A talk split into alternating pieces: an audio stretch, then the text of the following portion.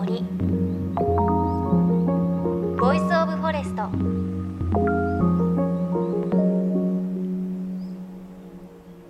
おはようございます。高橋真理恵です。さあ2月3日は節分そして翌日は立春とこう春の節目となってきましたが皆さん節分ってどんな風に過ごされていますか？私あの東京出身なんですけれど節分っていうとこうまあ鬼は外福は内とあと年の数だけお豆を食べるっていうぐらいの過ごし方しかしてこなかったんですがここ数年恵方巻きを作っています。友人のお母様が関西出身の方で毎年恵方巻きを作っているということでここ数年お家にお邪魔して作っているんですが恵方巻きって美味しいんですよね。あの買って食べたことがなくてあの友人のお母様はこうかんぴょうですとか恵方巻きの中身もあのご自分で作ってらっしゃるんですがおのりをひいてご飯をひいてかんぴょうとあときゅうりと桜でんぶと卵を入れて巻くんですが恵方巻きのポイントってご飯を多めに置くことらしくご飯少なめに最初入れて巻いてたらうまく巻けなくってなんでかこうたくさんもうご飯をぎゅうぎゅうに海苔の上に引いていっぱい具材を置いて巻いていくと上手に巻けるんですよね。あとはその恵方巻きと一緒にこれ関西の風習なのかイワシを甘く煮たものも出してくれてで向こうではこうヒイラギの木にそのイワシを刺して玄関のところに置いとくと魔除けになるということも教えてくれました。なかなかこう関東出身だとあまり節分らしいことって豆まきぐらいだったんですがここ数年は関西の節分らしい過ごし方をしています。地域地域で違うと思うんですが皆さんはどんな節分過ごしてるでしょうか？さあ JFN38 曲を結んでお送りします。命の森 Voice of Forest。今週は世界をフィールドに活動を続ける写真家の方をスタジオにお招きします。石川直樹さんです。今東京新宿の東京オペラシティアートギャラリーで写真展を開催中ということでこの写真展でも公開されている世界で2番目に高い山 K2 に挑戦された時のエピソードをはじめいろいろなお話伺いたいと思います。JFN38 曲をネットしてお送りします。命の森ボイスオブフォレスト。今日も最後までお付き合いください。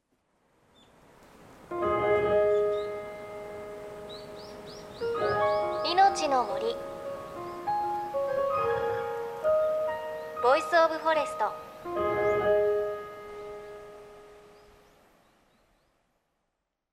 命の森ボイスオブフォレスト高橋真理恵がお送りしています。さあ今朝はスタジオにこの方をお招きしました。写真家の石川直樹さんです。石川さんよろしくお願いします。よろしくお願いします。さあ改めまして石川直樹さん。世界をフィールドに活躍する写真家です。22歳で北極から南極まで人力で踏破。23歳で七大陸最高峰の登頂に成功そしてその後も各地を縦横に旅して撮影を続け人類学や民族学などの視点を取り入れた独自のスタイルによる写真は世界を見つめ直す活動としても注目されています。であのまず今ちょうど新宿の東京オペラシティアートギャラリーで開催中の個展があって私見に行ってきたんですがあの本当に美しくて、まあ、氷河ですとか、うん、まあ、森に綺麗な水が注いでるところですとか美しさにこう圧倒されるのもそうだったんですがその土地の人々の生活だったりそういうのも見えてなんかいろんなこう自分の中のアンテナが刺激されるなっていう感じがあったんですがこれはあの石川さんが、まあ、写真家として活動を始めてから最近までのものをこう集めた感じですか？そうですね。本当にあの二十歳の頃からあの今41歳なんですけど、うん、20年分ぐらいの写真を一堂にこう返したものになりますね。へえ。大体何カ国ぐらい？22歳の時には、はい、あの北極から南極まで人力でこう地球を半周したりしてまして、えー例えば南極とか国じゃないので、うん、あの一概に数えられないんですけど多分780カ国だと思うんですよね。移動距離はすごくいろんなところ行きましたからね、環境も本当に砂漠から森からね湿地があるところから乾いたところまで高いところから低いところまで、うん。本当に今までいろんな場所を歩いてきたなっていうのはあの展示自分でこう構成していく中で、えー思いましたね。うんであの古典の中ではその北極圏の人々ですとか、まあ、あのポリネシアとか日本の島々とかこういろいろな部屋に分かれていてあの部屋ごとにカーテンが敷かれていて次はどんな世界が広がってるんだろうっていう風に見ていくのがすごく楽しかったんですが、うん。特にあの K2 という K2 って山っていう表現でいいんですかね？山です。山。特にあの K2 に挑戦した時のこう石川さんが普段使っているテントの中で K2 に登る様子を拝見していてもちろんそこは寒くないんですけれどなんかちょっと鳥肌が立つようなこう景色もあったりしてあのこの K2 って山実はこうエベレスト世界最高峰の山よりも登るのが難しい。うん、あの一番高い山はエベレストってねみんな誰もが知ってますけど、2番目に高い山はあんまり知られてなくてまあそれが K2 なんですけど登るのはもうエベレストの30倍ぐらい難しいんじゃないですか。あの10人行ったら3人ぐらい死んじゃうようなその死亡率の高い危険な山でもあって登りにくいんですよね非常に。登るのが大変っていうのは道の話ですか？そうですね例えばあの日本で一番高いのは富士山で、はい2番目に高いのは北岳ですけど北岳の方が登るのがこう険しくて難しいわけですよね。それと同じでエベレストよりも K2 の方が、まあ、K2 っていうのはこう独立法みたいにピーってこう切り立っていてしかもまああの平らな場所がどのルートから行ってもほとんどないんですよ。で落石と雪崩がすごく多くて。まあエベレストはもうね、えー何千人の人が登ってますけど K2 はもうその10分の1ぐらいしか、うんもっと少ないかな登頂者はあのそのぐらい難易度の高い山になってます。映像の中で何個もこう雪崩が起きているシーンがあってあれを撮影されてましたが見た後に K2 に挑戦するっていうのは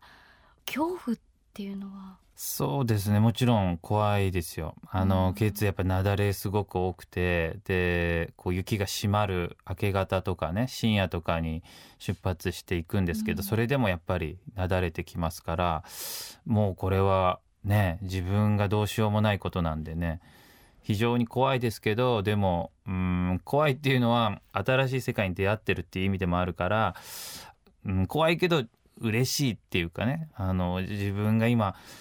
全く知らない世界に今いるんだっていう気持ちが行ってみて自分でその場所で何が見えるかなとかねそういう好奇心の方が怖さを上回っているので、えーいつも行ってるのかなと思います。何回 K2 には行かれてるんですか？K2 はあの下見合わせて2回だけなんですよね。え2015年の夏に行っていて、でも登頂できなくて、ええ7300メートルぐらいで引き返してきたんですけれどなので今年の夏もう一回行こうと思ってて。へえ登頂を目指して。へそうですね。えその時の登頂ができなかった理由っていうのはやっぱりこう天候であったり体調面であったりしたんですか？そうですね。あのこうやってロープをこう引っ張っていってルートっていうのを作っていくんですけれどでもあの雪崩が3回ぐらい起きてでそのルートが全部ぶっ壊されちゃって、ええ。もうあの雪崩でロープが埋ま埋まっちゃってうん。それでもうロープをこう回収できないような状態だったりもうそのまま装備吹っ飛ばされたりとかしてもうこれ以上続けるのは無理だなっていうところで引き返しました。あとやっぱり気になってしまうのがお手洗い問題なんですけれどもちろんお手洗いはそんな極限のところでは設置されてないですもんね。いやあのヒマラヤのベースキャンプではちっちゃなあのお手洗い的な場所はい。を設置し,、します、ええ。そうしないとみんなそこら中でしたら汚いですから、えええあとはベースキャンプじゃなくて上の方だったら、えええあの水筒みたいなの持ってって水筒の中にします。あのおしっこの方はね。大きい方大変ですよね。大きい方はあの簡易トイレみたいなビニール袋みたいなのがあってはい。その中にしてそれ専門のなんか薬みたいの入れると、はいはいありあの匂いが取れて固まるみたいなやつがあるんですけど、ええまあ、上の方はねもうすごい寒いんで、はいもう何もしなくてもすぐカチコチになります。へえ。水筒の中のごめんなさい。我々ねすごいお手洗い問題興味があって今凍っちゃうってお話すよね。すごい気になってえ凍っちゃった水筒の中のおしっこは凍らないんですか？それがあの大きい方は凍らせていいんですけど、はい。あの小の方は凍らせちゃうとあの朝それをこう溶かさなきゃいけないんですよだからすんごい惨めな作業になっちゃうんで、ええ絶対凍らせないようにして寝袋の中に入れてすごい。おしっこを抱いて寝ます。それは初めて聞きました。そうでしょうね。そう。か。凍ってるのを溶かす作業は地味ですね。もう地味っていうか もう本当になんていうかなもう惨めな作業ですようん。ね普段その料理してるガスボンベとかでこうお湯を沸かしながら その中に水筒を入れて自分のおしっこを溶かすっていうのはかなりガスももったいないしええ俺は一体何をやってるんだろうっていう気持ちになるので絶対凍らせないです。あの寝袋の中に入れて温めて朝まで、えーそれをキープします。へえじゃあみんな各自で炊いて。各自で抱いて。へえすごい。なんで気になったかってあの写真展を拝見した時にあの多分シェルパの方だと思うんですけれど大きい写真で大きいドラム缶を背負ってる方がいてスタッフと見ながらこれはもしかしてこの方はお手洗いを背負ってるのかなとか 想像をしながら喋っていてお手洗いどうなっちゃってるんだろうとか話してて。いやあの青いあそう樽です。みたいなものっていうのはあれバレルって言って、はい。あの中に荷物とかを入れるものでまああのトイレにもなるんですけど、ポーターっていうかねあの荷物を運んでくれる人たちはあれを持ってベースキャンプまで荷運びをしてくれるんですよ。へえあの方たちでの写真ですごく気になったのが靴があのいわゆるこう何ですかねお手洗いに置いてあるようなサンダルだったんですけどあれはあの靴で登っちゃうんですか？そうですね。あのパキスタンの村の人たちっていうのはええ。ゴムのサンダルみたいなので標高 5,000m のベースキャンプまで来ちゃってでご飯とかも自分たちでなんか小麦粉練ってチャパティっていうのをこうね、ええ作って、ええ。えー野宿しながらあ氷河を歩いてきましたね。へえ。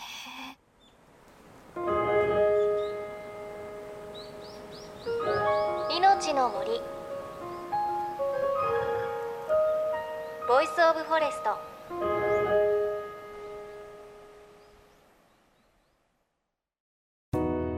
JFN38 局では東日本大震災で被災した沿岸部や全国の震災による津波被害が予測される地域に津波から命を守る森の防潮堤を作る鎮守の森のプロジェクトを支援する募金を受け付けています。この命を守る森づくりに取り組んでいる AIG 損保は中小企業のリスクにフォーカスした損害保険のラインナップビジネスガードを法人会納税協会会員の皆様に提供しています。AIG 損保ではビジネスガード新規契約1件につき1本のどんぐりの苗木を植樹する命を守る森づくりを通じ被災地の復興全国の防災減災に取り組んでいます。命の森ボイスオブフォレスト。今朝は写真家の石川直樹さんにお話を伺いました。いや石川さんすごくこうね淡々とお話をされているんですがやっぱりその言葉から見えてくる景色っていやー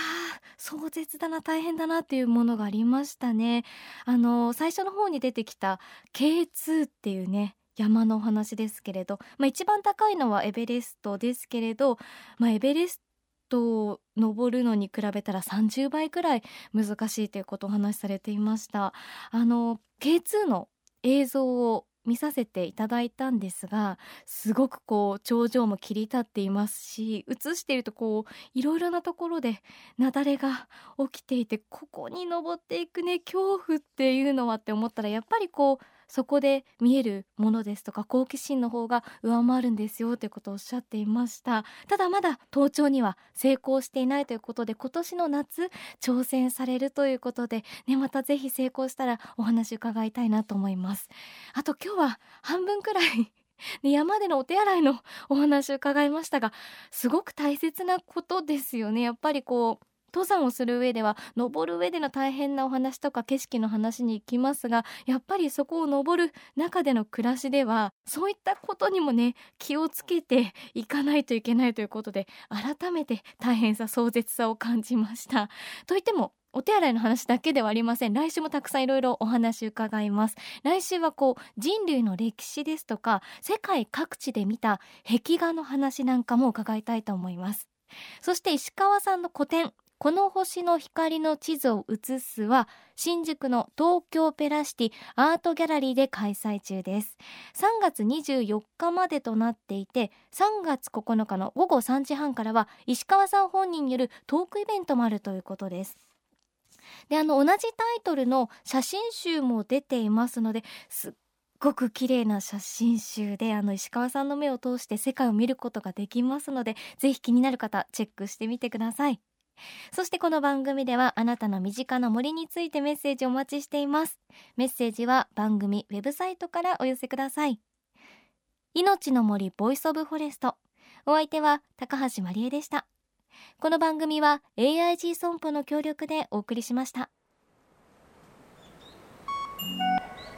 命の森。の森。ボイスオブフォレスト。